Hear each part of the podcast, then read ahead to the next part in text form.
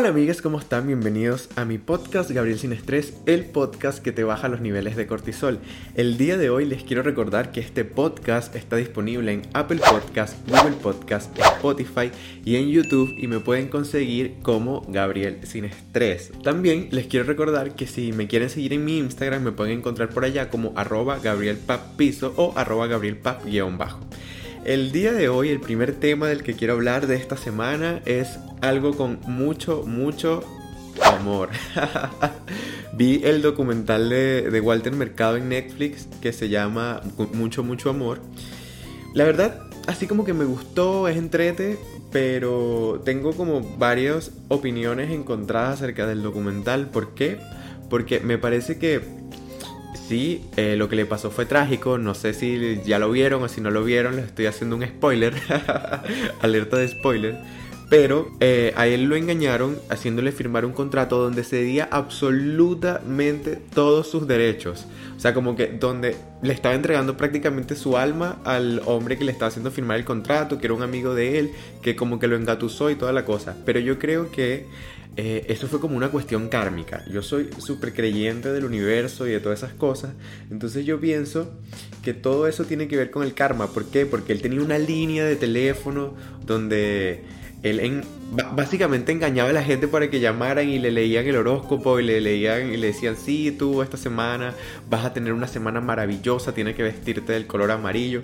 Entonces yo creo que toda esa constelación kármica le cayó con esa estafa que le hicieron porque básicamente él estaba también estafando personas a través de esas líneas telefónicas que eran por cobrar. O sea, tú llamabas, decías, sí, yo quiero pagar esta llamada y te tenían cuánto tiempo, quién sabe allí en esa, en esa llamada. También esta semana fue como muy tendencia en Twitter que yo siento que es el lado oscuro de las redes sociales, los hombres. O sea, fue súper sorprendente porque primero se volvió tendencia, yo me metí así, estaba como revisando y se volvió tendencia Henry Cavill, el actor que hace de Superman, porque estaba subió un video arreglando su computadora o armando su computadora, pero obviamente él es como un icono sexual en todas las comunidades.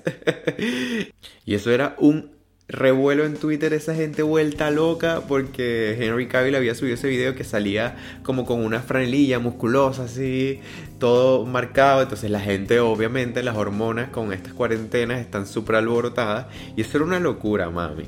Aparte, otra cosa que alborotó las hormonas por Twitter fue que Zac Efron subió un documental a Netflix eh, de él recorriendo el mundo para buscar maneras sustentables de vivir y todas esas cosas, pero salía sin camisa, transformado en un beer. volviendo loco a todo el mundo, a todos esos niños de esa época de High School Musical que crecieron amándolo. Entonces, obviamente, eso fue una explosión y un boom esta semana porque salía Zac Efron ya como, yo no sé si él tiene como 30 y algo, yo creo que sí.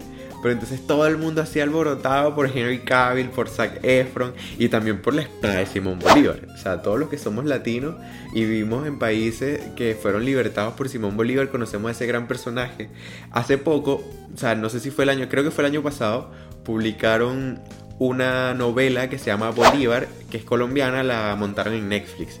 Entonces habían tres Bolívar, estaba el Bolívar joven, el Bolívar del medio y el Bolívar viejo, o sea, como que el que libertó todo yo, a ese actor que hacía del Bolívar del medio, que lo denominaremos Bolívar fuerte, y al otro Bolívar soberano, los que son venezolanos lo entenderán y entenderán la desgracia que conlleva esos nombres. Pero el Bolívar del medio, que era interpretado por José Ramón Barreto, un actor venezolano, esta semana así como que fue parte de uno de esos escándalos y filtraciones de videos no por en el cual se veía la espada y eso fue un revuelo la cantidad de memes que salieron acerca de la espada de Bolívar y como que Bolívar orgulloso de cómo usaba la espada porque la verdad es que es una buena espada Entonces, así como lo que a mí me gustó de todo esto fue que él salió y dio la cara y dijo, mira, ¿sabes qué? Sí, ese video lo grabamos, estuvo súper mal, pero en lo general, cuando sale un video de esto, la que es más atacada es la mujer.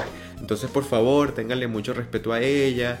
Y a mí me pareció eso súper bien, porque de verdad que a las mujeres siempre las atacan por esos lados. O sea, van y les dicen, Sara, critican a ella y no critican al hombre. ¿Por qué? ¿Por qué? Porque estamos en un mundo donde siempre se tiene que criticar todo, donde el ser humano es demasiado inconforme.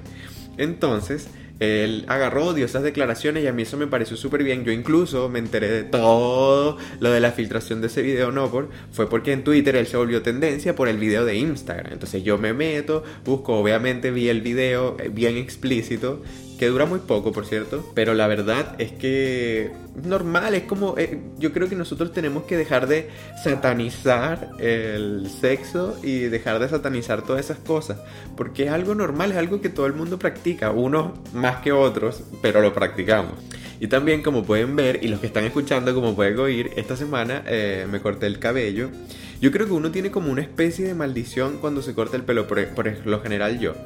Porque yo le digo, no, rebájame dos dedos. me quito casi que todo el pelo. Me rapó y yo digo, Dios mío, mi pelo. Pero bueno, uno acostumbrándose. La verdad también como que me siento que me quité un peso de encima. Porque yo no me cortaba el cabello desde marzo de este año. Y estamos ya más de mitad de julio. Eso quiere decir como unos cuatro meses que no me cortaba el cabello. Y la verdad que me siento liberado. Pero también cortarse el cabello tan bajito en invierno es una muy mala idea. Muy mala idea. ¿Por qué? Porque hace mucho frío. Entonces así como que el cabello te protege un poquito, la cabeza. a mí no me da pena lanzarme chinazo. Eh, para los que no saben qué es un chinazo es cuando uno dice algo y tiene como una especie de doble sentido. Pero a mí no me da vergüenza lanzarme un chinazo, ¿verdad? Entonces tengo la cabeza pelada y de verdad que hace mucho frío, entonces tú sientes como todo el frío en la cabeza y, y, es heavy porque uno obviamente en Venezuela cuando tú te cortas el pelo es para evitar sudar, para evitar que ese calor se te pegue ahí, pero en cambio acá tú te cortas el cabello y se siente que se te congela.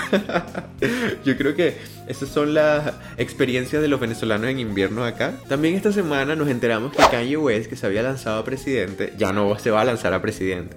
Y es una lástima, la verdad. ¿Por qué? Porque yo tenía la esperanza de ver tantos memes cuando Kim Kardashian fuese primera dama de Estados Unidos. Aunque por otra parte, coño, la gente de Estados Unidos también se merece un descanso porque ya tienen una desgracia de presidente teniendo a Donald Trump de presidente. Entonces imagínate, hubiese ganado Kanye West. O sea, capaz la gente me va a decir, no, pero ¿cómo vas a pensar tú que iba a ganar?